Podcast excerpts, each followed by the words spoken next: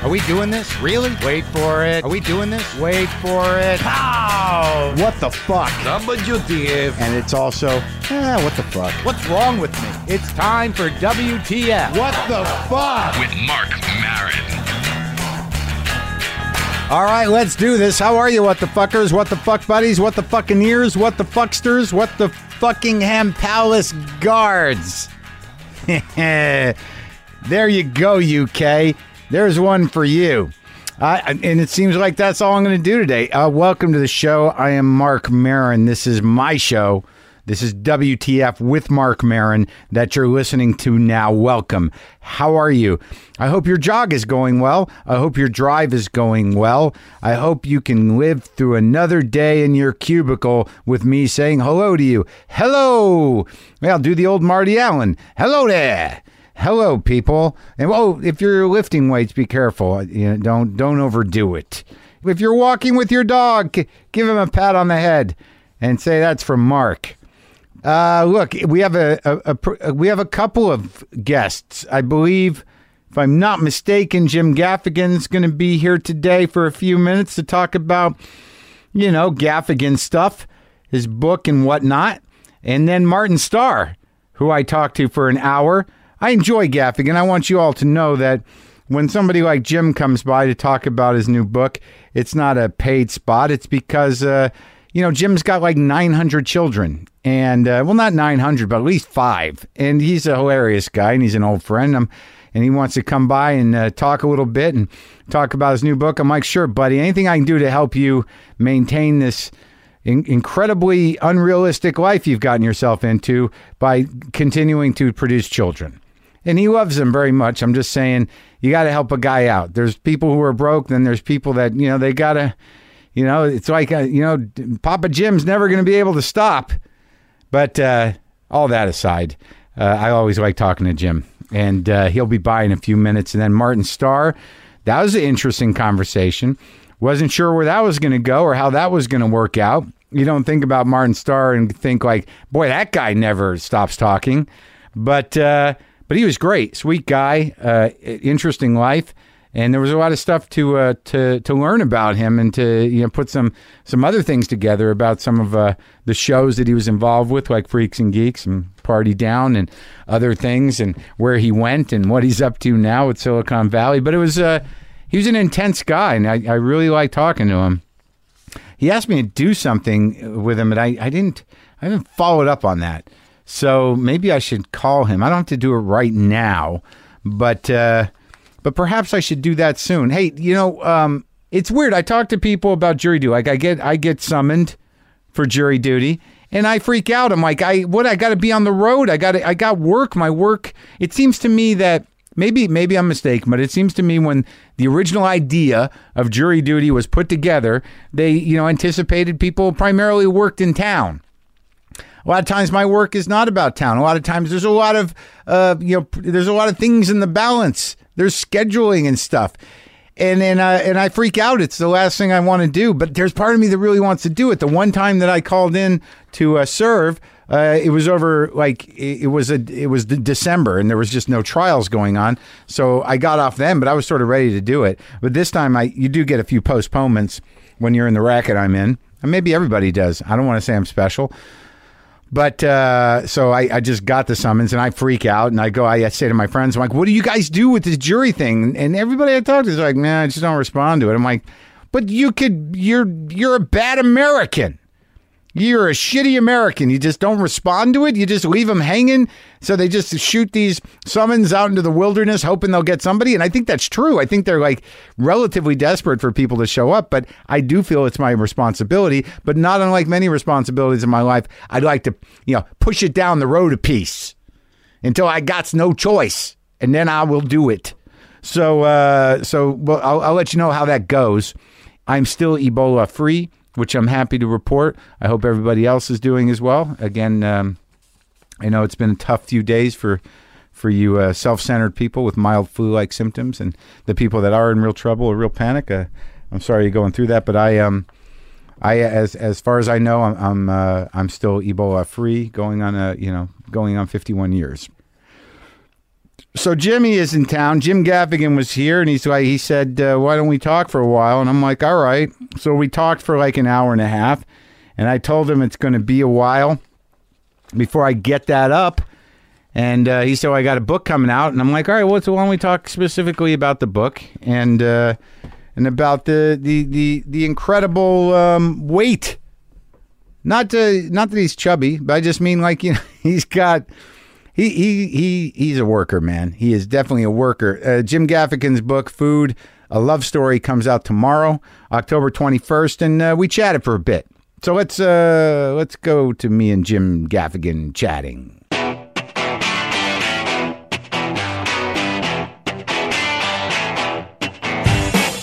Jim, thank you. Like it's it's nice of you to come by, but I got to say that uh, it's weird that you're you're going door to door with the book. Well, you know, I just think it's. I think this is an important community out here, and uh, you But know, it's not even. It's just out today, and uh, shouldn't you be doing something else? I mean, I, I no, understand no. that. You, It's it's. I also. Th- I'm also giving WTF stickers. well, okay. Well, thank you, You for know, doing it's that. like food a love story and WTF Yeah. stickers, and also stamps.com. you had to write this book, though. Stamps.com. I, I, oh, thank you. Stamps would be very happy. The, that's the what is my code? Stamps.com uh, Uh, code Marin, WTF. Marin. WTF. So Are you using Stamps.com? I've, well, ever since I started listening to your podcast. All right, all right. You know, there's two episodes that are Yeah. dropped every week, and uh, it's pretty impressive. Well, thank you.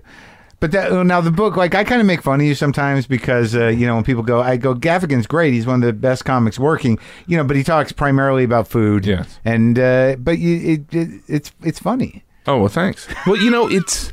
It's, we all eat. I think we do all eat, and I think there's something about uh, the topic of food where I just stumbled into it. Where I mean, look, you, you start off doing stand up, and you you try on different kind of personas, Right. And you eventually just go back to the persona you had, right? Right, right. But there was a moment where I was angry. I was smoking a cigarette. I Oh, was more like a yeah. tell, and I was you know You used to energetic. smoke, that's right. Yeah. And so then I came back to this guy who's just kind of this he romanticizes laziness and the it, what I want. Uh-huh. Yeah. And what I found with food is I could talk about food and there wouldn't be any grimace in the audience of like, eh, I don't agree with this premise. Even I if find they- out with cats, it's bothering me. But you can talk about animals, and every, you're not going to have everyone's going to be like, oh, Oh, you, you know, it's interesting. I talk. I make a reference to saying that I'm a cat lover, right? yeah. And um, I can feel some of the dog lovers going, "All right, I guess we'll let it go." Yeah, yeah, But yeah. but but the thing with food is, even if somebody is, you know, a longshoreman or they they eat lobster every night, they they don't care if I don't like lobster. it's just it's just a vehicle for for jokes. And, and do you if- like lobster? No, I don't. It's just bug meat. That's your, your, Because there's not a nickel's worth of difference between that and a scorpion. no, I get it. And, And, uh, what and about so- shrimp? Nothing. That's that's a cockroach. Yeah, I know. I, so you Cockroach. really feel that way? Peel and eat. yeah. That's a cockroach. Okay. but Yeah, but so, know. but you don't like the flavor. or- I mean, I'll yeah, I'll eat it because I'm a pig. I like butter. I like cocktail sauce. You dip anything in cocktail sauce. Yeah, it's pretty good. So it's, but you know, the food thing. It's getting to the Yeah, point where, uh, you know, I want. Maybe this will be the the end of this chapter. of what are you? my What are you talking about? Th- What do I you- mean, I've this book is 330 pages. It's like I've covered every topic. So of what, you, food. you're saying you're retiring the I'm food reti- I'm premise? going. I'm going Garth Brooks from food. Really? No, no. Uh, of course not. What the hell would you talk about? Laziness, And your kids? sleep. Do you do you No. don't do much about your kids? Do I you? try and I try and keep it to a minimum. Because, Really? Because yeah. you thought, why? Because you thought maybe it's not. It'd be hard to find a new angle, or are you just protecting them? Uh, no, I'm protecting the audience. I was that 26 year old in the audience watching comedians talk about their wife or husband and kids, and I was like, I don't want to hear it. So I- I Sometimes do they it- need to hear it to learn. I, so I'll do like I'll do like five minutes in a special about my wife and kids. But other than that, it's like Really, but that's odd because like it's so okay. Romanticizing laziness, food. I mean I do lack hot of pockets. exercise. you lack know, of hot pockets exercise. is six minutes, and you'd think that like when but I you don't talk to wanna people, do they're that. like it's your only joke. You know, some people think that. What did, that's what landed. What are you gonna do? That you, hot pockets was the, the the the culture's gateway to you, It was a blessing, Yeah. and a curse. right? Is that in the Yeah. book, the hot pocket? Have you Yes, just that's talked the about name of the chapter: blessing and curse. it is Yes, about the hot pockets bit. yeah. You know, I was on I was on CNN on Veterans Day today talking about veterans' rights. Yeah. And on the icon below, Doug Stanhope sent me this picture. I think it was Doug. No, it was somebody else. Yeah. And and my name was listed as Jim quote Hot Pockets unquote Gaffigan. That's how I was listed when I was talking about veterans' rights. So it's like it's there's a blessing and a curse, right? Right. But do you still get? Does, do people still call it out at the show? Oh yeah, absolutely. Do you do it? Yeah, I do it as an encore at the end. I don't care. They love it. Well, you know, there's, it's- I, I'll see because you know I'll look at my audience, and sometimes there will be, you know, a ten-year-old Mm-hmm.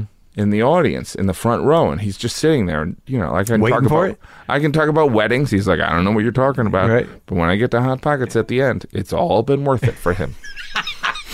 doing it, doing it for the kids. No, well, you know, some of it is it's just, you know, you you you have a show with a beginning, a middle and an end Sure. and there's a little bit of like let's clean it up at the end. But I like think that. I think that you're selling yourself short on the idea of exploring your personal life, even if it's with kids, because I think that it makes an impact on young people. Because if something is funny, it's funny. Like Right. even when I was a kid, I'd see older guys talk about their wives, and you'd still get a kick out of it. And you know, somehow or another, it's going to Oh, define I agree some with you. things. with- I agree with you. Yeah. But there there is something about um y- you know, you got to manage what you're, you know, you can't just in my belief, you can't just make it kind of like and this is what I think is interesting. Right. It has to be, you know, a show. There has to be like I have some jokes that I love that work in Brooklyn. Right? Yeah. Like they I have tw- I have like 10 pages Yeah. of New York City jokes that maybe work on Long Island. Right.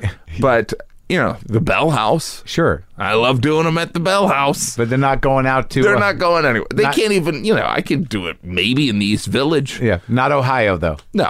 No.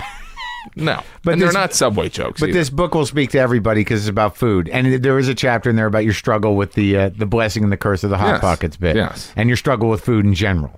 Yeah, I would say, yeah. There's, I mean, it's not kind of like, I'm going to change my life. It's like, I like to eat. It's one of the it's- Celebration. Yeah, like I write, you know, I wrote it with my wife, and she was like, "You should have a disclaimer at the end saying that you know that these thoughts are wrong." Did you put that in? there? no, I didn't do that you don't feel it's wrong.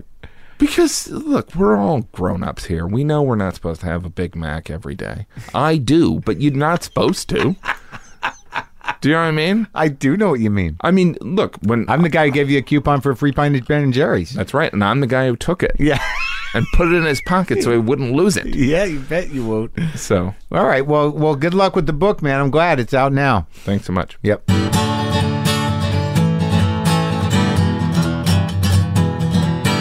I enjoy Jim. I enjoy him coming by. I like I like that. I, I like I like seeing him. I, he's one of those guys that I you know was was around. I was around when he started, and you know we've known each. other. I've seen him through a lot of different weights and a lot of different. Uh, I've seen him you know gradually. I, I remember Jim with hair. There's you know, you know it was it was nice to see him.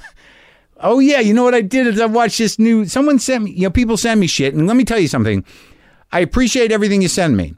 If you're sending me records and all that stuff, books, whatever it is, I appreciate it. Uh, it's gotten to a point where I don't know exactly how to thank everybody. I'm not always great at you know following up on email. Sometimes if I like music, I'll tweet. I'll tweet about the music if I like it. I do generally listen to almost all the music that I get, and I do browse through the books, and I do read the letters that you send, and I, I appreciate it, and it makes me feel good, and I'm glad that you guys enjoy the show, and I'm I'm also glad that you feel like um like you can get stuff to me, and I'm and I'm glad that you think that that I'm gonna love it, and and I'm gonna say something about it on the podcast or tweet it. That's the gamble, though. Really, you know, you're rolling the dice with that, and I think you know that. And I also want to tell you that. Sometimes I don't have room for everything. So if the stuff doesn't stick, or I don't say I love it, or I, I want this around, or I, I'm not, you know, or I'm done giving it the shake it deserves, it will enter the ecosystem. It will enter the book system. It will enter the used record system. Just know that I, I you know, I'm not running a warehouse here. I might need to open one because I am a bit of a pack rat. But someone sent me this "Looking for Johnny: The Legend of Johnny Thunders." It's a, a documentary uh, about Johnny Thunders, the guitar player for the New York Dolls and the Heartbreakers, who I knew very little about, but always fucking loved his tone. And it wa- it is a fucking brutal story, man. It's uh, it's it's brutal in the sense that you know he was a victim of himself You know, drug addiction is is fucking mind blowing. But what what a there was a sweetness to this guy, man. It just holy fuck. There are some days where I am so grateful that I didn't get strung out on dope and that I didn't, you know, continue using drugs and that, you know, that I have a daily reprieve from this shit. But I, I but on, on another level, I'm s- I'm now becoming this guy and you know, this is I'm not proud of this, but I can't I can't uh, I I'm traveling with a thermos of coffee now. Like I have to have a thermos of coffee in my car at all times. Granted, not the worst addiction in the world, but it's a little fucked up because I don't know if I'm getting the buzz I used to. I got the thermos of coffee, I got my nicotine lozenges, which I think I've had it. I think they're fucking up my body. And I've had this conversation with you guys before. You know that I, I want I have the desire to kick, but it's the same shit. It ain't heroin, but man, I am definitely in I'll kick tomorrow mode, traveling around with my thermos of coffee, doing speedballs of nicotine lozenges and fucking coffee, crashing out at three because I can't keep my head up. I am on a drug cycle with this shit and I'm not in denial about it. Obviously, it's relatively manageable. It's not ruining my life, but come on, man. A thermos of coffee. I'm leaving for the comedy store at eight at night to do a show with a fucking thermos full of coffee, and I'm still going to sleep at night. It's crazy. I'm not Johnny Thunders, okay, but but you know I'm a little strung out, and I enjoyed that uh, documentary. I, I'd like to thank whoever the hell sent it to me. I don't even know if it's out yet, but but it's uh, it was it was good, man. If you like that period of music, that you know pre-punk New York thing, and how you know the impact he had on on punk music, and just his fucking tone on that Gibson Les Paul Jr. man, just spectacular. Let me give you a monkey report. I couldn't be more thrilled that my cat is doing well. He's not only doing well, he's like back to his like excited self. He's running around. He does this thing in the hallway where he does sort of this bobsled move where he runs down the hallway and when he turns the corner, he runs up the wall a bit and then down. He's just all full of juice and I'll tell you what I did, man. I just laid off him. I didn't give him the second run of antibiotics because I thought he was spent. And you know, when he got sick and he started puking and I thought and he was deathly lethargic, uh, you know, I went away for the weekend. I had my friend watch him. We come back and uh, you know, I came back and y- you know, he was still kind of fucked up and I was nervous, but now I got him on this urinary tract food and uh, and I'm very diligent about giving him the, you know, the wet food and about, you know, giving him some love and the guy is all full of the beans. He's back. He's back. Monkey's back. Thank fucking God. Pow! I just shit my pants. Just coffee.coop available at WTFpod.com. If you get the WTF blend, I go well on the back end. That's a classic. It's a classic plug. All right, look, uh, this uh, interview with Martin Starr was uh, very moving to me, and it was it was nice to get to know him. So I, I hope you enjoy it as well. Uh, Martin Starr and me talking.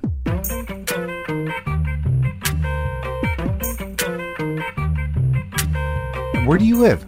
I live here. In, Yeah. Uh, in Westwood. Oh, you do in Westwood? Yeah. I've, n- I don't think I've ever had anyone here uh, in here who's lived in Westwood. Now you have. It's a big day. yeah. Th- and that's just where you settled in Westwood. You're like, Just the beginning of the new barriers we're about to break. Uh-huh. Um, I grew up in Los Angeles. yeah. Yeah. And so but where in Los Angeles? I was born at Santa Monica Hospital, St. John's. So you're always here. I've always uh, I lived in Florida for one year, which was a terrible year of my life. That sounds like a good place to start. what year was that? Uh, I was 15. I had bought a dog in Los Angeles two months before we left. That was like a a pit bull. Was that after Freaks and Geeks? Oh, way before. Well, not way before, but a, A year, few years. a year and a half. Your whole family moved to Florida. Just my dad and I. Oh, Yeah. w- w- uh, right after the divorce, or how'd that work? Uh, divorce was when they when I was four. Okay. So your dad what decides like we're going to Florida? He he yeah, he, he he was getting remarried, Uh and so his uh, my stepmom is living in Florida. With, Yeah. with her um, family. Mm-hmm. So she had three kids. Uh huh. This get, this is where it gets a little complicated. She was also my aunt. On whose side? Your mother's? Is your? My so my my mom and my dad Mm-hmm. um, are married, Yeah. and my mom's brother Yeah. is also married. Okay. The two people not in that family Uh huh. of my mother and her brother Mhm. get married to Okay. each other. So your your father and I get it. Mm-hmm. So that must cause some drama. Yeah, so it was bound to. so let's go back to the dog. Okay. Yeah. Uh, well, so I'd just gotten a dog, and I Yeah. think the the most uh, I don't, it was just heart heartbreaking to have to leave this dog. that I- Yeah. I, bought it off the street from a homeless man who had clearly just stolen it, Yeah. um, and I didn't piece that moral decision together. But um, I basically stole a dog for five dollars, Five dollar dog. five dollar stealer. It's a Um, five dollar dog. So I, I I bought the dog, and then I had to give it up two months later before we moved to Florida. and uh, It's a heartbreak. The heartbreak. yeah. It is kind of sad though, right? It was sad. Yeah, I still think about that dog. Uh, It was this like beautiful white pit bull with a brown diamond on its forehead, Uh huh. um, called a Casper. It was Okay. a really beautiful dog. And you don't know what happened to the dog. Uh, we gave the dog to a friend, and that guy took good care of it, as far as I know. You never checked back in. I, I, yeah, I didn't really know the guy too well because we didn't know anyone that could take the dog, so Right. it ended up being a friend of a friend. Right. But you, okay, so you found the dog a nice home, and then you go to Florida with your dad for the worst year of your life. It was pretty terrible. Yeah, Well, you're 14. I mean, that's a big. You're you're you're cognizant. You're awkward. You're Oh, in yeah. high school, and then you're the new kid. What part of Florida? I was 15 and uh, Tampa, middle of Florida. Yeah. Middle of the shaft. of Familiar, yeah. The hanging flaccid dick of Florida. um, it's just a terrible place. So, not even a nice beach. no, they're like these murky, disgusting kind of waters that are warm year round. So I guess it's nice in the winter when it's 70. yeah, But like in the summer when it's like 110, you don't want to be in warm water. it's gross. It's like Yeah. going into a bath. yeah, it's disgusting. So what was so like? It was just an awkward year, miserable. Yeah, I I mean, I think we started off in the summer. One of the most memorable terrible things that happened was I was lighting off fireworks and Yeah. perhaps this is my own karma to get myself into this place, but I was lighting off fireworks and I just notice Yeah, that my leg hurts a little bit. And I look down and ants, red fire ants had been coming up. I somehow stepped directly into a an ant pile and they um just were running up my like there were- it was literally like just red Yeah. all the way up my leg Oh, my and God. up this like poncho that I was wearing 'cause Yeah. it was raining a little bit yeah. so they were just all over me and I s- was stripping running back to the to where we lived stripping off all my clothes and down to my underwear as I ran into the door and then stripped my underwear off and jumped into the shower immediately to take a really cold shower Yeah, and it did not it, it still didn't work it's just so painful Florida, Ugh, awful. Couldn't even enjoy the fireworks. no Mm. How many did you get off before the ant predicament? I don't know. I think one or two. Oh man, the whole day ruined. It was pretty terrible. Were you by yourself? no, I was with my dad and my, I think my brother. So you just had a cousin. bolt? Did they tell you go get? I just ran. They, I I didn't know what to do, and I think my dad told me to go hop in the shower, so I just ran back. How many brothers you got? Just you and your brother? I have uh, three stepbrothers. Zero, Oh, Okay. zero full blood rel- like brothers. Or You were an sisters, only child siblings. Um, I am an only child, for the most part. Yeah, I for the mean, most part, other than the I stepbrothers, mean, I, I, yeah, they weren't around too much. right? But I um, mean, for the first fourteen years, you were sort of an only child. Well, my dad had uh, my dad had a previous uh, marriage, so he'd been married once, then married my Before your mom. Yeah. Okay, so you and had then got Some married. stepbrothers from there. I have a stepbrother and two stepsisters, Wow, so six total. and uh, and they they're very interesting people, beautiful, lovely people. Is that sarcasm? No, I mean that Oh, in, good. in all in all in all genuine. That's nice. I have an interesting family. Yeah. Yeah.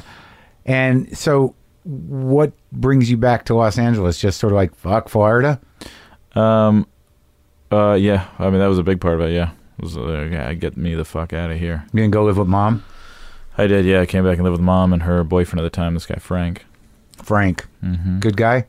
Yeah, really good guy. I think he, he meant well. Really good businessman. His- Yeah. his, he was very business minded, and even at that age, because he was around when I had started working on Freaks and Geeks, and he was kind of like pushing me to do more business minded things with Yeah. with whatever, um, you know, the product that I was selling. That's kind of how he would look at it, was, Right. you know, and and now I understand, but then I was just like, I just like acting, man. Like I don't know why you got to make this like a thing where I'm like I'm a product.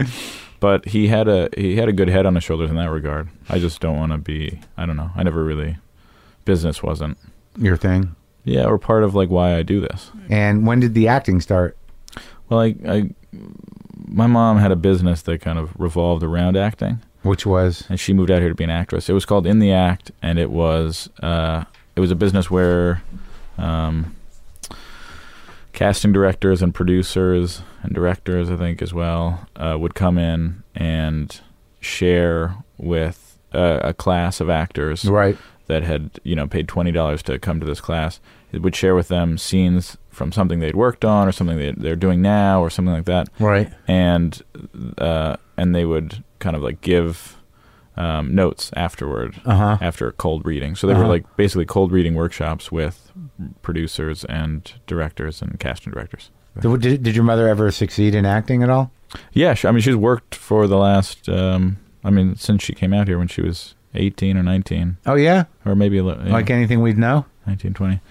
Uh, yeah, I mean she's um, she's had parts in a lot of things. I mean she was in like Beastmaster way back when. Uh-huh. Um, she's been in a lot of stuff, man. Yeah. She's uh, well, she was in Silicon Valley, but unfortunately for time, they ended up cutting her out. But hopefully at some point she'll be back. And it was totally independent of me. Um, Oh, Mi- really? Mike Judge yeah, had just cast her, and they were like, we uh, I think we cast your mother. and, uh, and then I was I was really excited. Uh, so, so you guys are pals. Yeah, I mean, you know, Yeah. I feel like every relationship is a bit of a work in progress. Ours certainly is, Yeah. but uh, but yeah, we, we we've kind of we've recently taken up uh, Clippers games together a lot. Oh, yeah? we're kind of bonding over sports. And where's your old man? Uh, my dad's in Florida. So he's just down there. He's stuck with that one. Yes, He Mm-hmm. yes. leveled off. He did it. Yeah. he found one. he did. So when do you actually start acting? How old were you? Uh, I think the first time I did anything officially, I was young. I was real young. I probably was doing classes and stuff with my mom. She would always like find scenes where if there was one extra person in a workshop, Yeah. then they would do a scene with me. Yeah. And I think those people didn't like it because I would always out- outshine them. I would always outshine them just because, like, oh, in her workshops, you mean? yeah, yeah, yeah, Yeah. Yeah. So if I was just there, if there was an odd man out, then I would go and do a scene with that person. And some people were kind of excited at it, and other people I think were bitter, and they were like, "This fucking kid's gonna steal all my thunder." Just Uh, by virtue of being a kid. Yeah, you just like you have quality, you, like you just don't care. There's a nonchalance even just being there. So whether you're good or not, That's, I think, what everybody aspires to. Like, you got to get back to that yeah, totally. when you're older. So, were you going out auditions when you were that young? Yeah. I think I worked on a Bank of America commercial. and Nice. I'd done a couple other small parts. Yeah. Yeah. And you- were you like a natural or what? I don't know. I, I, I'm- I, Did- But did your mom teach you? I mean, did, were you ever trained as a kid? Or? uh, I think when I was, um, yeah, I, I definitely kind of got training later, but that wasn't until I think I was like nine, eight, nine, ten. I started taking a class with uh, this guy, Kevin McDermott, yeah. at a place he had started called Center Stage LA. Yeah. And that Why was, that guy? I don't I, I don't know how my parents had a connection to him, but um, I, once I started going there, I I loved it. He was just a genuinely like compassionate person, and the way he would like throw things out in the middle of scenes sometimes um, emulates, or perhaps the other one emulates him. But like uh, Judd, I think directs a lot like that sometimes, and a lot in TV, uh, in comedy and stuff. A lot of comedy directors will just kind of like throw out ideas, and he had um, he kind of always did that during scenes where he would throw something out if he felt like you needed a boost or you, you needed some inspiration. And you'd have to improvise around that? Yeah, it was a, it was an improv class, Okay. and I always really liked it because I felt like I was getting the reaction from my peers at that point that I that made me feel good. Right. The laughs. Yeah, Yeah. for the most part, and even you know because we, did drama improv as well, so Oh, really? yeah, I there- don't, what's that like? uh, a lot of crying. And you could do it? yeah, yeah. But before you started doing acting, were you generally awkward? Um, I mean, who isn't awkward? I, I moved around a lot, and I always saw that as like uh, an opportunity every time I moved to a new school because I went to way too many schools. Um, but I always saw that as an opportunity to like change the view of my my environment on me. Yeah. Um, like, how would you do that? Never worked. Well, I always thought like, oh, I'll change, I'll be different, and and I'll be the cool guy now wherever I go. You were going to make that decision. Yeah, that that you don't make that decision. I found out after years of trying. Every school, you're like, I'm the cool guy now. No. But I also didn't know how to do it. Right. You know what I mean? Like those guys who are cool in high school who usually grow up to be nothing. I like the emphasis on nothing. yeah. Take that, you sons of. Um, but like those guys don't know why they're cool. They just probably are graced with something genetically that they, they don't even know about or they just don't care. charm and insecurity. Mm-hmm. Like if, if you're just insecure and you don't have the charm part, Mm-hmm. you're in a little trouble. But if you're insecure and you're charming, then the world will be your oyster. Yeah. How's that? Is that Yeah. a good theory? Yeah, Uh, well, I just I- made it up. I, I- I, I don't disagree with. I mean, I think those are two qualities that mesh well together. Charm and insecurity. Yeah. yeah, it's called Hollywood. the entire industry is built on that. So why'd you move around so much? I mean, I know you went to Florida for a year, but you moved around within LA too. Yeah, my parents were were very particular about the education that I got. Uh-huh. So they would constantly kind of recheck the system and find a new place for me to be. Even though it meant pulling you out of the social structure and Yeah, well, I mean, they just didn't find the the system. Yeah. and and I went to really like you know quote prestigious schools. like what? Um, I think the first school I went to for first and second grade was uh, maybe just second grade. Um, open school, this place called Open School, which was just like a Like a Montessori school? like yeah. uh, well everyone just sort of like yeah it's up to you guys to decide what you want to do no, it was Ah. uh, it was more like a acad- It was for smart kids, like in- intentionally for like smart kids, Were like you- an academics type W- school. were you an academically smart kid I didn't. I could do it. My my pistons were firing in that capacity, but I didn't like it, so Right. I didn't do the homework. But I could pass the tests. right and so uh, that's what ended up being the marker for me of being being able to get into these schools Right. was like I could do that, right but then I wouldn't get great grades because I didn't care enough to do the homework, and and that's not what drove me. yeah Um, but I think I've really like peaked when I was in. Uh, I went to the Los Angeles County High School for the Arts. oh oh, oh you did Yeah, when I was when I moved back from Florida.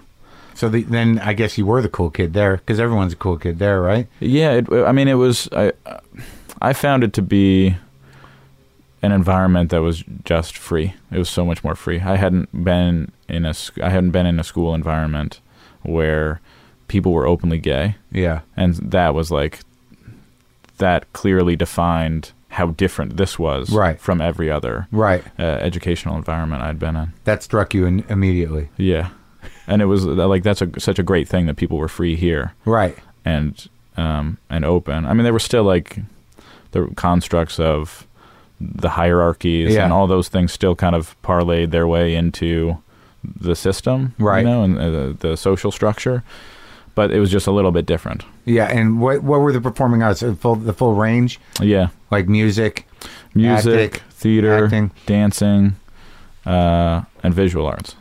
and did you start doing uh you know actual acting there Um, like doing plays and that kind of stuff Uh, when I when I was just about to do our first year project, would have been that would have been my first opportunity ever to do a play, to to do actual theater. I I left to be a part of Freaks and Geeks. so well that's so so you didn't finish the school No, it was a really hard decision too. I almost didn't do Freaks and Geeks because I love that school so much, and it took me so long to like rec- to see this environment to to like be a part of this. This environment was so rewarding So what grade were you in when you stopped? Uh, I was in. el- I think I only went there for half of my eleventh grade year. That was all of my schooling there. So did you finish high school? I did. I mean, kind of. I don't know. I, I, I Seth and I were uh living together. Rogen? Seth, Seth Rogen and I were living together when uh, we were both going to like shot. I think he was like taking tests here or there. He might have even. He might not have graduated. I know for a while He went to the school with you? No, but he was still like doing homeschooling Right. from Canada, from Right. his school in Vancouver. Right. Um, and I don't know if he ever like. Then he just kind of stopped. I know that he just didn't give a shit and stopped at some point because clearly this wasn't going to be a part of the way the trajectory of his life at that at that moment. And and it wasn't. No, and and I, he may have never graduated. I'm not actually sure. Um, but I went to a school where I cheated on tests. Like they honestly didn't care enough to really monitor anything. But the Formal- choice, I mean, the choice to take the role over not take it, though. Oh no, that was something that I like pondered on for a while. How what was the audition process on that? I mean, because that show is so important to so many people and so specific, and your character, that character of Bill, was uh, so pivotal. I mean, like I talked to Judd about it, you know, and and many of the people that I know who like that show, you know, that scene of you just watching television, you know, by yourself is like one of the most powerful uh, moments of television for for a lot of people that I've talked to, and that was uh, that just that you sitting there, given your environment, given your situation, and watching comedians and laughing. There's a you know it was it's just a defining moment. So w how how was walk me through the process of how all that happened? Because Judd and, and and Paul were so much younger too. Hmm. Mm-hmm. What what was it like? Uh, my experience, my memory is um, meeting with Allison Jones and reading for Casting agent. Yeah. Oh, the one and just a wonderful human being. Like really, just a sweetheart. Um, but I went in and saw her, and I read for Sam, and then, and then I think I read for Neil, and then, uh, or maybe I read for Sam, and then she brought me back in for Bill. She was like, "Go read this and come back." And uh, so then I came back in and auditioned again, and then she was like, she was like, "That was great." And she like you could see she was like, "That was great." And I was like, "Okay," and then I just left. It just to me it was just kind of like another audition at that point. So you had already been sort of, um, you accepted auditioning as not necessarily a personal rejection, just part of the process of trying to do what you want to do. Yeah. I think now it's a lot harder. It's funny how then it didn't matter. I also didn't think I was ever going to be an actor. I never thought that like that was something that I could possibly do because it seemed so far-fetched to succeed in that arena and I was very aware that like it wasn't just talent that it took. It Yeah. took a lot of drive and and generally success in whatever field takes so much more than a single trait or characteristic. It takes a combination of a lot of things and drive is the biggest one um, I'd say for for most people. Um, And but you, didn't, you didn't feel like you had that. no, I just didn't. I didn't think like I didn't know. I didn't trust myself, or no, Right. I knew that like within my um, acting class and my improv class, I felt like the man, but um, and I felt like I I could handle myself there, but I didn't know that I could ever succeed in this Right. business. It's such a huge business. Right. Um, but uh, yeah, but I left that audition just thinking it was another audition, and uh, and at that point it was. And then I got a call back, and I and uh, I think Judd and Paul were there eating pizza or something. Um, they'd just gotten lunch, and they were trying to take care of everybody that was waiting in the waiting room, so they they weren't like sitting and eating, which a lot of people will do, and just like make people wait Right. um, they were like very um, understanding. They they were just very courteous. Um, and so I remember going in and auditioning for them, and then leaving, and then getting called back to go to NBC for um, tests. So it's in, so it's interesting that you you know like you wa- wanted to commit your life to this, but you didn't have that much confidence in it. I just I had confidence in my own ability. I just didn't have confidence that like this was the thing. Like I I still wanted to be like a veterinarian or I was still like trying to figure out, you know, when you're 16 years old, you're not I, at no point was I like this is it. Like, Yeah. This is what I have to do. Right. Um cuz you're still so unsure and awkward or at least I was. Yeah. I never had this um, decision. I never Right. made a decision. I kind of like let my environment make that decision. I think after Freaks and Geeks, I was like, oh, okay, so this is it. This is what I get to do. Right. So now I just have to put everything into it. Okay, so you get cast. They tell you you're the guy. Uh-huh. When do you meet everybody else? Uh, well, I met everybody uh, at the test. I think. Well, I, th- I I met Sam. I met um. Uh, I met Sam Levine, and I met I think I met Sam Levine there, and I met uh, John Daly there, and then three other people who were testing for each of our parts as well. Mm-hmm. Relationships started to form pretty quickly. Yeah, with who? Um, I think James and I became fast friends. Seth and I kind of became friends because we were the same age. Um, and him and Jason kind of bonded. The three, those three guys became pretty fast friends. And Sam and I used to hang out a lot. And then John, I'd try to hang out with a lot, but because he was two or three years younger, it was just a different environment because Yeah. he couldn't necessarily come and hang out the way Right. that like Sam and I had the freedom of having cars and doing what we wanted, and he was still kind of under the authoritarian household family regime. you know. Right. He had to listen to his father and stuff like that. So I it's mean, interesting. You became friends with James at first. Um, No, I just I remember as the series went on, he and I I think of the of the freaks, um, Seth and I became the closest, and then James and I became pretty close as well. We started like writing. We wrote a short together, and Uh huh. um, Are you guys still buddies? I don't I don't know him very well. I don't feel like at this point. Isn't that weird? Yeah, it is a it is a little weird. Yeah, it, there's um, I don't know. It's, it's sometimes like those barriers are bro, those bonds are broken, and you don't know um where you. Well, he seems to have taken sort of a different trajectory than Yeah. than a lot of a lot of you guys, I guess. Are you and Yeah. Seth still friends? Oh yeah, Yeah. yeah. So James is the one that kind of went off and did whatever the hell he's gonna do. Well, I think everybody goes off and does what what they want to do. Yeah. Um, he just uh, was tremendously ambitious and kind of did all these things that you know. I, Would- I don't know that I have the desire to do. Well, so it's it's interesting to me because like I still even as a guy who who sort of works in show business that like my my feeling is like well you guys all have to be friends forever. You know, like it doesn't like you know you get emotionally attached to people who play roles you know over a period of time, Yeah. and you just make these assumptions. Like all of them have got to be, still be friends. For the most part, Yeah. So you move in with Seth like during Freaks and Geeks. just after we were 17, I think we were both 17. Yeah.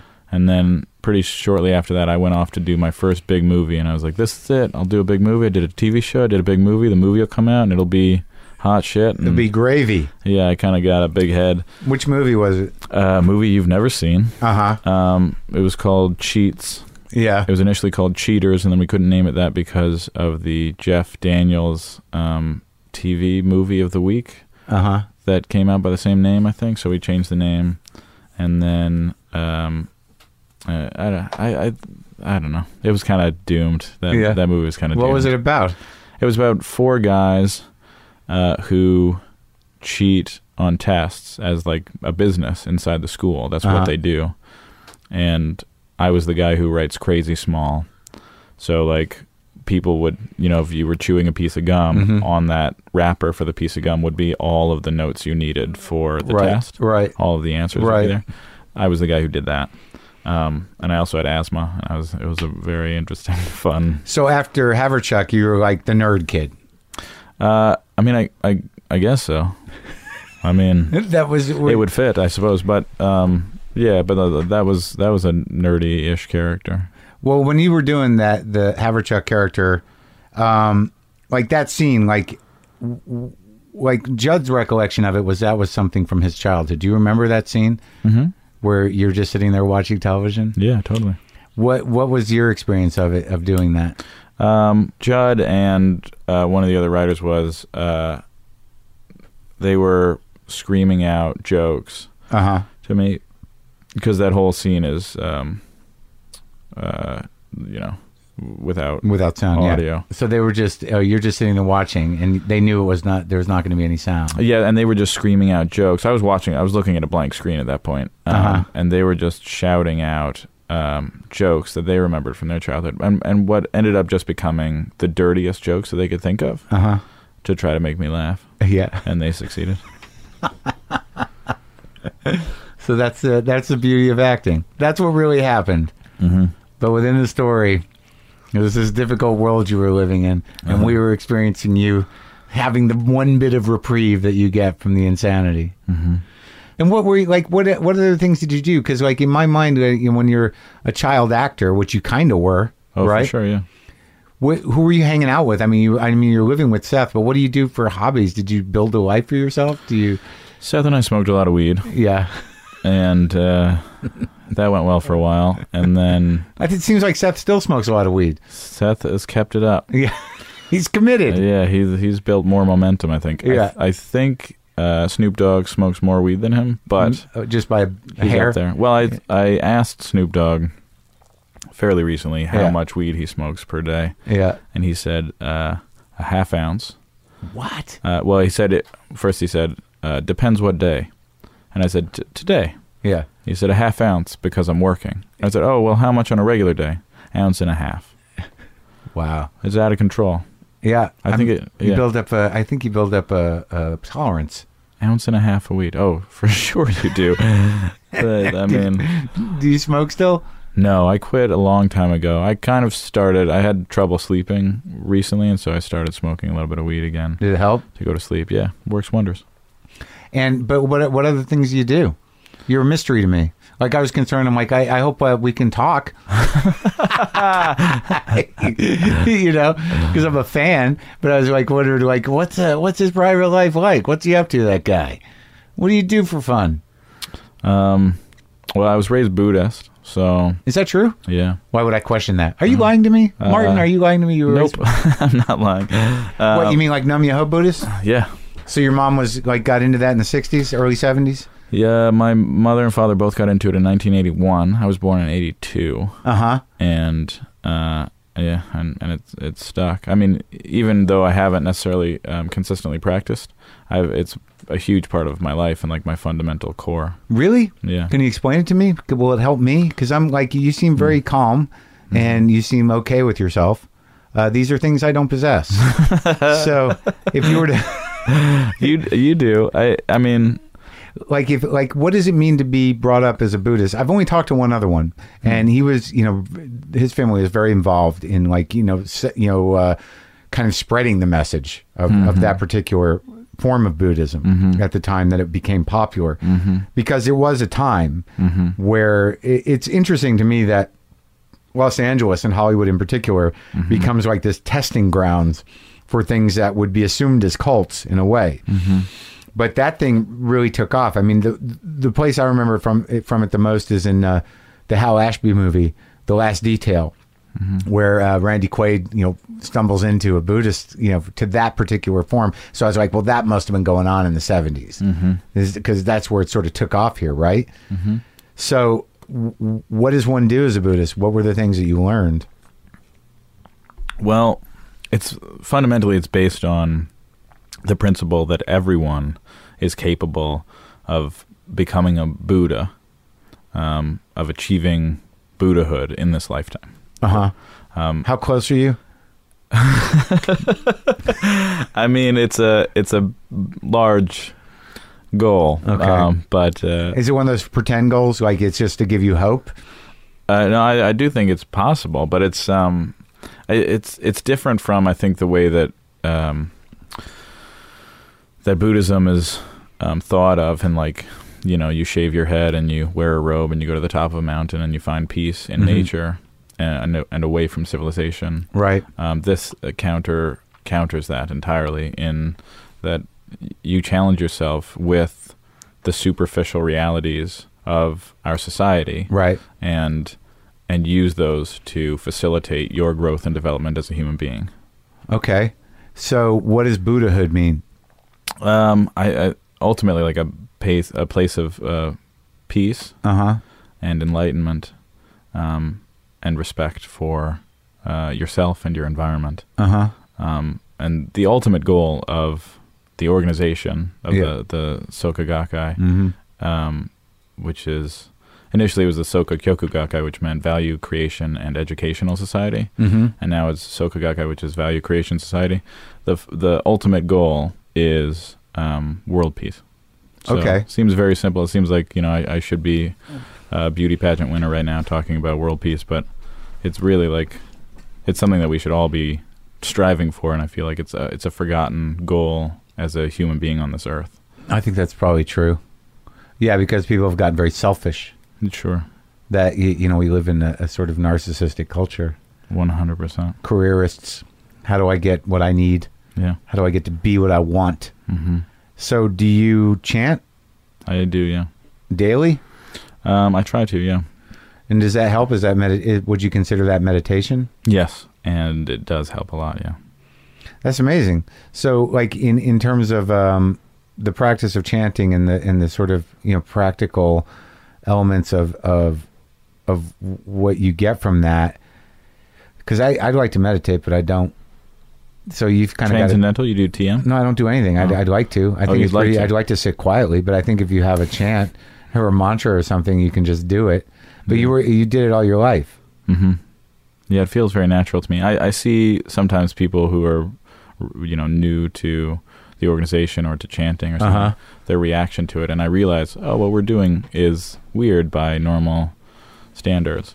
Right. but um, it just seems so absolutely n- natural to me. Now, when when like, did you get any flack for that ever? Not that I remember. Uh huh. Yeah.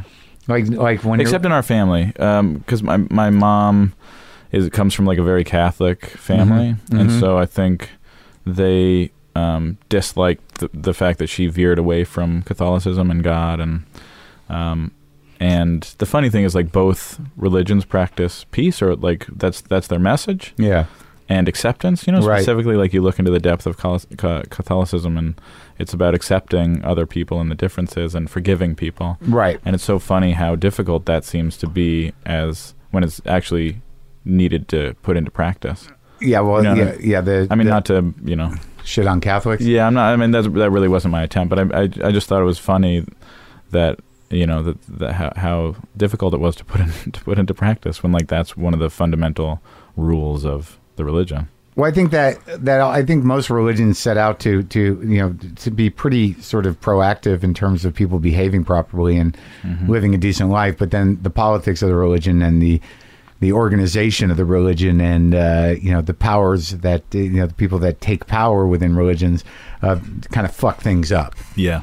But also with Catholicism, you get the hell business, which is a little too terrifying for me to even wrap my brain around. Yeah. Were you raised? Jewish, conservative-ish Jewish, not real with any real sense of God, um, or how to use God, or you know what it really meant. It was always sort of an abstract, never something practical. Yeah. And it seems like y- you know, in terms of w- what you're dealing with, it there seems to be some practicality to it. It's like you can get some relief from engaging in this, and there's not necessarily a deity that needs to be uh, placated or or or appeased Yeah.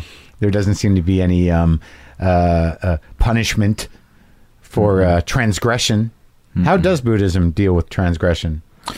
Um, well, I mean, mistakes are a part of life, and um, I think Is there a list of mistakes?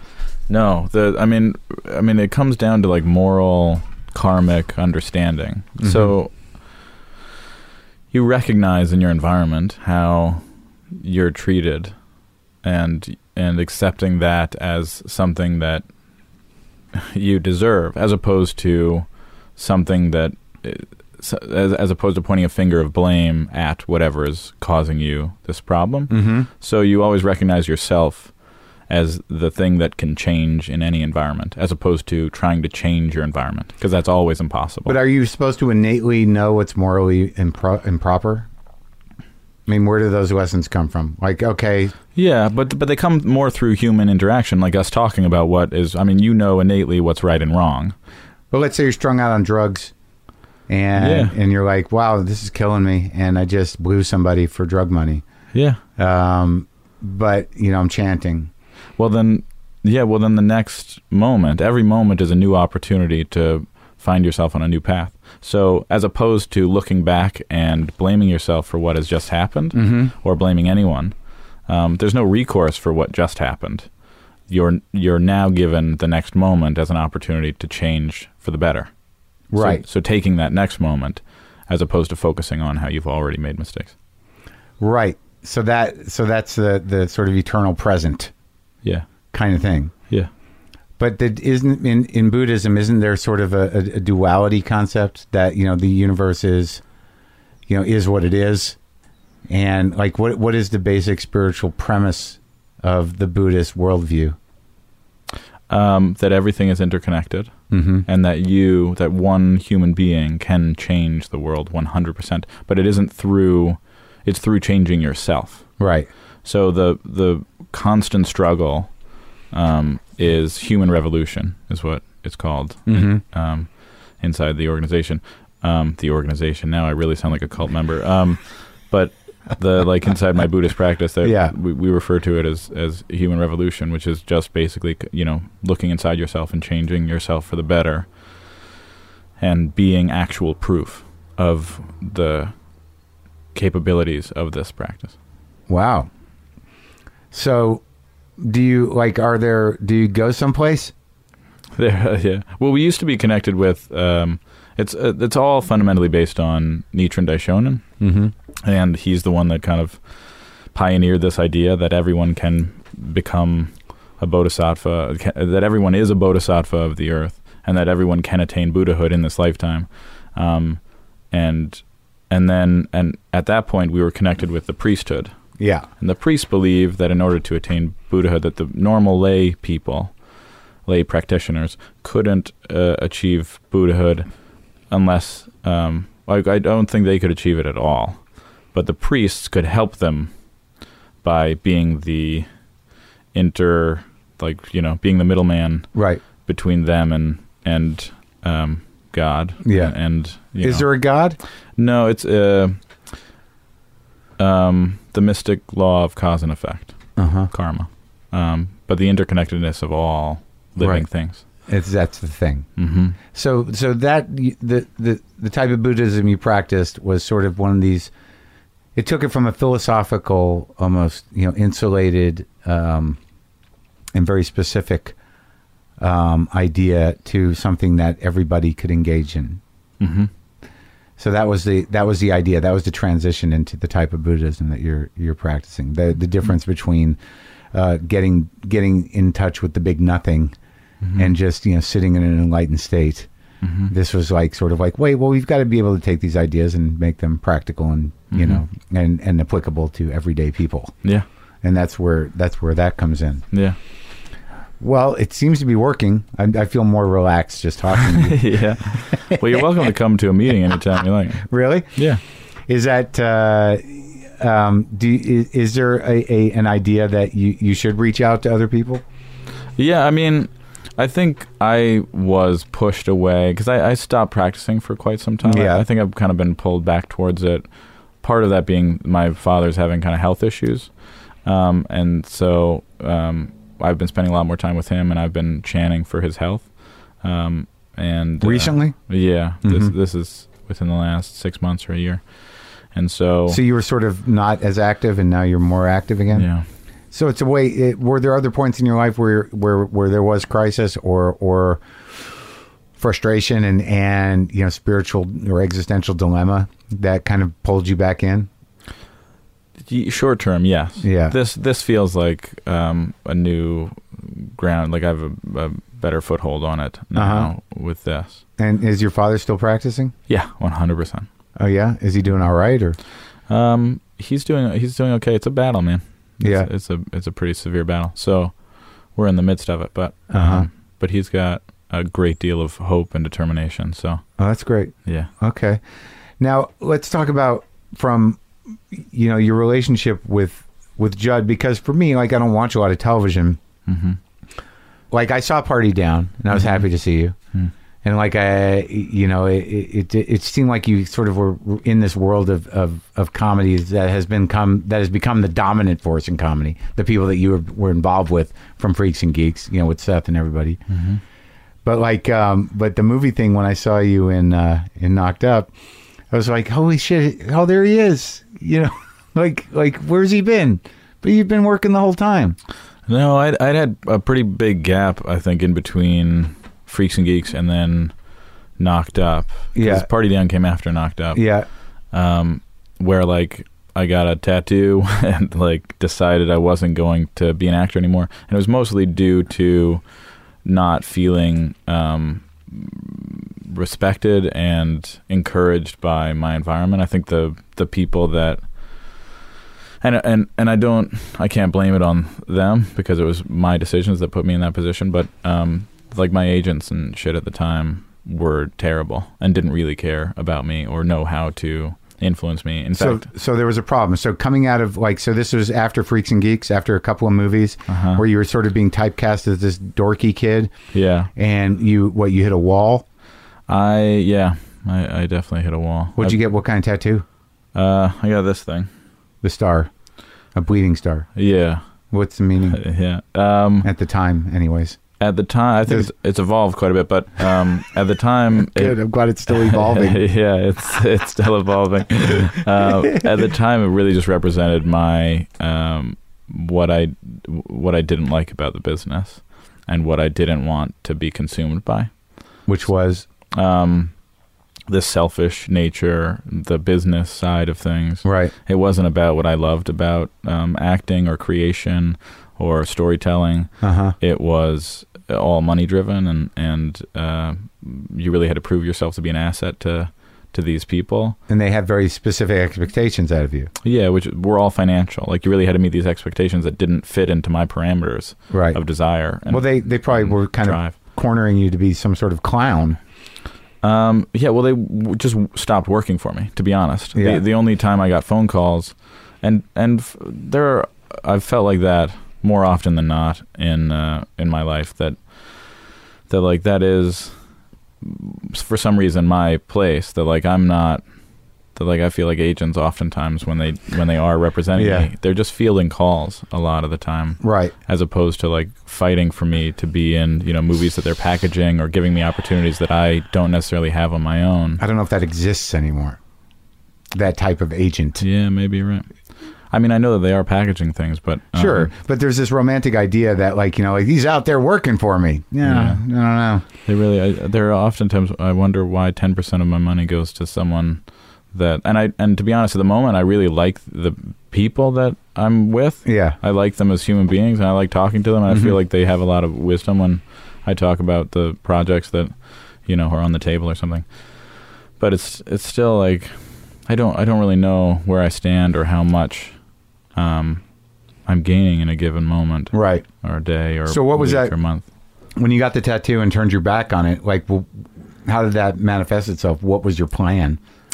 Um, well, I got a job for one day as a barista. I Mm-hmm. got paid two dollars to get a test, to go be a test barista for a day, um, and then that was the only job I think I've had aside from acting. Um, and then Knocked Up came up. So it wasn't that long a period. No, and I'd had I'd kind of decided I wanted to get back into it, and But how and- long was it before, like, you know, when you said "fuck this"? I mean, was it years, or was it? Uh, I think I had quit for a year. So you had money saved from freaks and geeks and stuff. No, I went broke. You did. Yeah. Now, was there any part of your Buddhist nature that thought like this is an opportunity? Uh, no, I think I was in like the the I was in the state of hell. I was not happy at all. I was m- miserable for the most part. I was terribly depressed, even through knocked up, through shooting that movie. I was in a pretty bad way. What were so? How did that manifest itself? Were you living alone? Um, I think I was living with my mom at the time. I was 22 or 23, and, Yeah. and whatever the case is, I, I'm sure that's not terribly old to be living with your parents. But um, I had moved out at 17, so to like go back and live with my mom again was just a, a rancid idea, like just such a pu- like terrible. Like you failed. yeah, it was. It, it felt so demeaning and Yeah. demoralizing. And how, was she supportive She was incredibly supportive. She moved. and concerned? I imagine. Oh, ter- yeah, Trem- yeah, very, very concerned. But she she gave up a lot to um, help me, uh, including selling her. She had a beautiful place on the beach, which is where she was going to retire, and she sold that, um, and kind of ended up getting fucked over. I, I remember, um, but then she sold that so that she could get a much bigger place, a little bit further east. That, that we could live in together and have more space. Oh, yeah. So she was worried. Now, were you did were you on medicine or did you like what what were you doing? You were just like in dark place, Yeah, and you weren't being you'd given up on the spirituality element of your life or what? I was still kind of chanting here and there, but that wasn't. Uh, I wasn't driven to do it. It's weird because it's not unusual age to go through that. No. But the fact that you'd had this success Mhm. and that you'd had your dreams sort of shattered for fairly ideological reasons. I mean, it sounds like you probably could have kept working, mm-hmm. right? I don't know. Oh, they just hung you out to dry. That's what it felt like. Yeah, I, re- So- I remember calling my agent, my buddy David, David Krumholtz, at the time. I like talked to him on the phone. I was like, I don't feel like they're doing anything for me. I was in my car, and I was you know just going off to him about it, and he was like giving me all this advice, and he was like, This is what you have to do. You have to give them an ultimatum. You have to call them, and you have to say, Fuck this. Um, you're fired. Either you're gonna start fucking working for me, or you're fired. Um, and uh, and so after that phone call, it got me all fired up, and I I called and I said basically that that like uh, either you start working for me or I don't think we should be working together anymore. I should I should be with someone that is going to work for me. And she was like, okay, I totally understand. So And I was like, well, well like what? What? Well, what the fuck? Yeah. And I and I realized through that phone call that like this is how she'd felt for two years, but because jobs had continued to come in, Right. she was just taking free money as opposed to telling me like, "Hey, I don't give a shit and I'm not working for you at all." She just kind of left me there gathering money for her based on the work that I had Already uh, done. Yeah, gotten on my own because of m- my body of work at that at that time.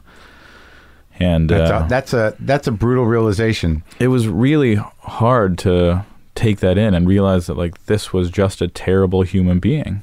But that's in some way the nature of The being business. an, being an agent. Yeah. Like Absolutely. fundamentally you're just looking to make your company this your job to make your company as much money as you can. And so if you drop someone that's even bringing in a small amount of money, of course you don't waste any time working for them, but uh but someone who's bringing in a small amount of money, it's not beneficial for you to drop them yet. Right. No, they're like, who knows what could happen? Yeah. That guy could get a call, and then I could, you know, get a big payday. Yeah.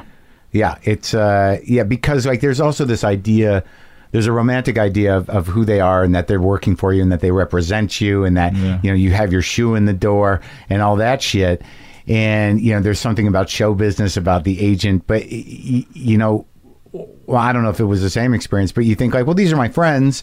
And you know my best interest is you know they have my best interest in mind, but then there comes that day where you're like they don't give a fuck. You know, We're just these movable pieces, and if they can't move the piece, they don't mind just sitting with it Yeah. until ma- it- it's it's it's heartbreaking.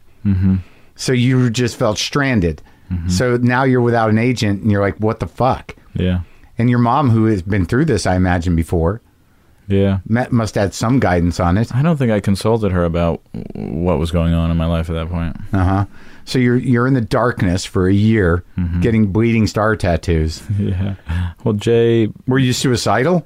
no. You were just pissed. I mean, uh, I'd be lying if I said I've never had like a suicidal thought. Yeah. But there's a huge difference between having that thought and Yeah. bringing it into actuality. Yeah, one is self pity, pity, and the other one Yeah. is you know you mean business. Yeah.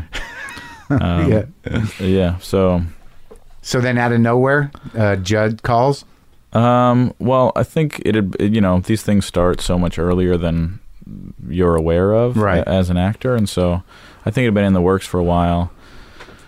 And perhaps it was one of the driving forces behind, um, you know, some of the people in my life that kind of came to be like my manager now. I don't, I, I know that this thing was happening before he and I were together, but, uh, he's, I mean, he's done a great job for me in a lot of ways. So Yeah. I wouldn't hold it against him, but, um, this thing was happening and he reached out to me and, and then, you know, a month later I found out about knocked up, you know, kind of happening, I think Um, and my agent at the time, who was like this small kind of boutique agent, Yeah. who wanted to be like a painter and, you know, like really kind of live this cliche, like this LA cliche Yeah.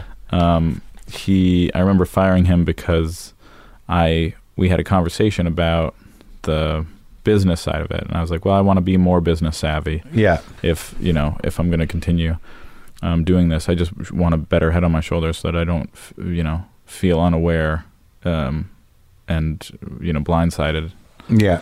um, at any point. So I just wanted to ask as many questions. And the first question was, do you think we should get a lawyer? And um, you know, just to like deal with the the fine tuning of Yeah. the contract and stuff like that. And my agent at the time, who just like didn't care or have have a business mind, he was just like, "Nah, I don't. I think this is all we're gonna get." And then I talked to my uh, manager, um, and he was like, uh, I don't think it'll hurt. And I know a guy who's good who can um, do it, who will do it pro bono the first time around. Right. Just to prove his worth, you know? Right. So we did that, and it ended up being so crucial to my financial stability f- for years to come, really. For the knocked up contract. Yeah, which like wasn't a, like a, it was just like having a precedent of getting something after the movie's released, getting some like uh you know getting like allotments of money that were predetermined. Yeah. if the movie reached certain goals, Right. Which wasn't a tremendous amount of money, really, Right. Really, especially considering the you know that it had to reach hundred a hundred million dollars first. Right. Um, but like you know these small amounts of money meant the world to me at that Yeah. because I was completely broke. Right.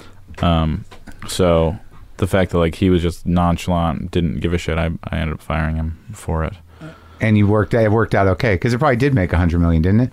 Yeah, I, yeah, I did. So after so after knocked up, you do party down, Yeah, and that was fun, right? oh, that was amazing. I was ready to enjoy Yeah. again. Oh, and it, and it turned everything around. Yeah, Because knocked up, like if you think about it, like you tell me you're in this dark place, and that character sort of lent itself to yeah. a certain amount of. Well, I think it has to. I mean, my life had to bleed into that. Yeah. Or else I wasn't being honest because Right. it, it was so defining of my life at that point. Like, it was in every part of the way I was living. Yeah. What there's the darkness and the defeat Um, Yeah. and the anger. Yeah. Well, that character was a, it's an odd character and was a little bit disturbing. Yeah. Mission accomplished. But but do you when you because you're known for doing comedies, but they're they are sort of there's a lot of heart in them. But do you consider yourself a Mm-hmm. comic actor? Uh, I feel like I I'm told it so much that I just have associated it with what I do, but I don't I don't think um, that's a defining characteristic in the in what I bring to what I do. Yeah. I don't think it has to be comedic. So the party down that that didn't survive, that must have been pretty heartbreaking. Uh, yeah, I mean, It's the way it I'm just goes. fucking used to it now. I mean, uh, to be honest, it's more surprising to me um, that that like right now I'm a part of something that is um, living up to its potential. That like in all ways is Silicon really- Valley's a great show. Yeah, it's it's it's such an amazing experience to be supported by a network, by an HBO has gone above and beyond what they need to do, and and they love the show. So I'm, I'm, much. I'm a tough audience, but I really like it. And I'm in, in like, you know, uh, TJ Miller used to bother me, but like, Yeah. I got to give it to you guys. I mean, you really, they're, they're, and Kumail, who I know well Yeah. as a comic, and, you know, TJ, I don't know that well, but, you know, he always annoyed me. And Josh Brenner's on my show. Uh, he he plays my assistant on Marin, and he kind of pulled out for three episodes to do my show while he was shooting Silicon Valley. So like I, I feel like I have something personal, like at, not at stake, but like I would be more judgmental because I know everybody. But like it works so fucking well. It's so funny, and it's so like the ensemble works, and and the characters are so well defined, and they seem to really uh, be, you know, great comic characters. Yeah, Uh, we got. I mean, we got really lucky too that, that how open Mike was in the evolution of it. Um 'cause because I think when I first read the script, I wasn't super excited about it Why? um, because there was there there was something missing. I think also I'd I'd talked to my friend before I'd read it, and he said the same thing. So I already had that in my mind that like maybe this wasn't the best script. Um, but I remember reading it, and there are pieces there that are beautiful. But but there was something in the pilot that I mean, it's all changed from, Yeah. from when I read that first Right. pilot.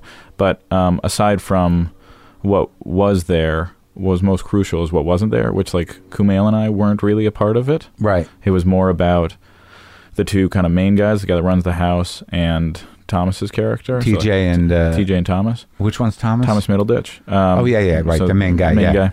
Um, so it was really kind of about them more, and the side characters in the house were just that. Right. And then uh, these girls that come up to Silicon Valley, and this B storyline, which was these girls who come up to meet rich dudes and fuck them and take their money, essentially, or like become. But they're not rich even with in it them anymore. they they yeah they unfortunately just kind of i mean even in reading that first pilot i remember feeling like this isn't like you kind of have to pick Right. one path Right. you're either following these girls or you're following these guys Right. because they don't even really meet up in that first pilot Yeah. they like barely interact a little Right. bit um and, I, and it's just such a different tone and i think the f- the pilot itself found itself uh, God, I hope no one is like feels disrespected when they listen to this. Um, but uh, this is just how I feel about it. Uh, they like the the way that it uh, evolved, like really embodies the protagonist. Like you ha- you have someone to root for, Uh-huh. and you have this group of guys that came together um, by way of uh, Mike and and um, uh, Dave Krinsky and and Altshuler, um, like getting on board with the evolution of it. Uh-huh. And so, like, I wasn't a part of the the initial pilot, the script, and neither was Kumail really. Mm-hmm. And and so these characters kind of evolved, and they're like, we need this group. And Right. So the group mentality kind of became a thing, and I th- and that's what it is about. Is Yeah. like this group of really weird guys going on this journey together. Yeah. Well, the the the satanic element Yeah. and the the Crowley stuff Yeah. like it seems to be like it, it, it, it's kind of something that you know it seems very suited to you in in the way that he's sort of like strangely emotionally disconnected but very r- justified in in his philosophy like that he's countering what what's probably emotional or, or or insecurity on some level with this this um this dark philosophy Yeah. which um well how did you feel about that what did you resonate with that did you have to do research for that did you just stick with the script or what'd you do I, re- I read um, the Satanic Bible. anton levey's book Anton LaVey's Right. Satanic Bible. yeah Um, I I haven't finished it yet. It's it's quite a read, but it's really interesting. yeah Um, and that's that's what kind of informed a lot of just be have a shameless good time what I brought to it. Yeah. yeah But it's funny also coming from this place of um, almost peacefulness. Like he's like just at at such like he has such confidence in himself yeah and seems to be the only one that does. Yeah. And I think it comes from this place of knowing how this is how the world works. If everybody read the fucking satanic Bible, you'd also know that like giving a shit about anything is pointless. Um, that's also sort of on some level in some uh, mu- you know kind of malignant way that buddhism is s- speaks to some of that yeah. not morally Right. but in ter- existentially it does Yeah. Totally. Yeah. D- were you able to make that connection Um, I, I mean, I suppose uh, now for sure, but uh, at the time, I think it was it was purely rooted in this satanic. and and are you having a, a good time Oh my god, it's. Uh, I mean, I've been really fortunate to be a part of uh, Freaks and Geeks, which. Uh, uh, I mean, just an incredible experience, top to bottom, soup to nuts, and then um, Party Down as well. Just a great group of people, and the purpose behind both of those shows was very pure, and this as well. Like I, I, to be around. I mean, we're like a family, and to be a part of something where you know that whether this goes or not, whether whether we are forced to be around each other or not, um, by way of HBO picking us up for season after season, um, I'll be friends with these people. These are you know yeah these were these are lifelong friends that I've made already. that's fu- that's sweet Yeah, And how many did you put, do? we did eight the first season, and uh, I believe we're doing either eight or ten the second season. So that just got it got picked up, and you guys are going. When do you start shooting? We start shooting in October. Mm-hmm. Well, Martin, it was great talking to you. Yeah, likewise, the time just flew right by. Good. It was fun too. Yeah.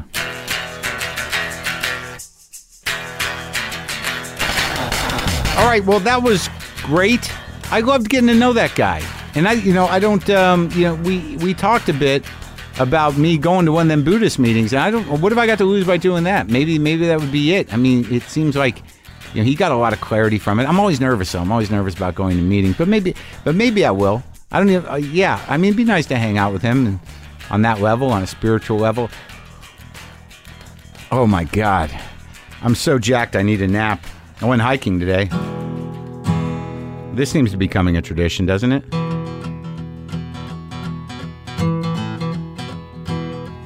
I don't know what I'm gonna do. I don't know what I'm gonna do. I think that we should all celebrate.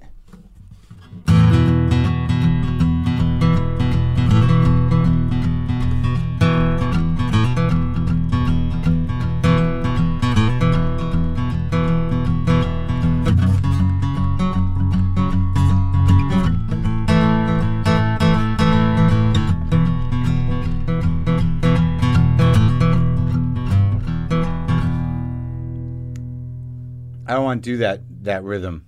I feel like I get stuck in like three chords, maybe.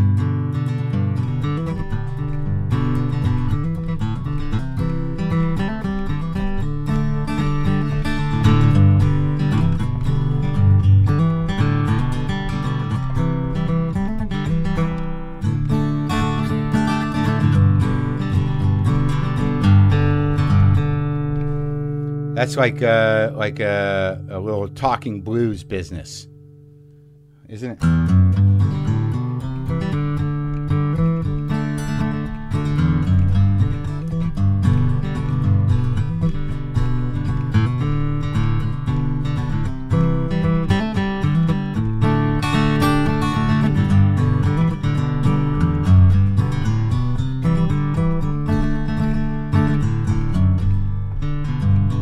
I wish I could sing some like you know, uh, like um, I gotta write. Maybe I'll write a talking blues about monkey's bladder. I didn't prepare. I'm not prepared, so I really can't do a talking blues because because I didn't write anything, and that's no way to to do a talking blues. So let's just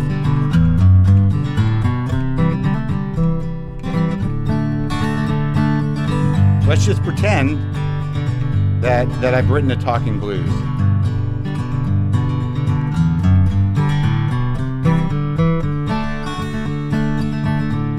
And that right now I'm saying like a very important thing that kind of strings itself out, like Bob used to do. And you just keep talking and keep talking, and you don't know when you're going to go back to the G. And you're kind of waiting an abnormally long time for him to get back to the main verses of his talking blues, and then all of a sudden you're in it.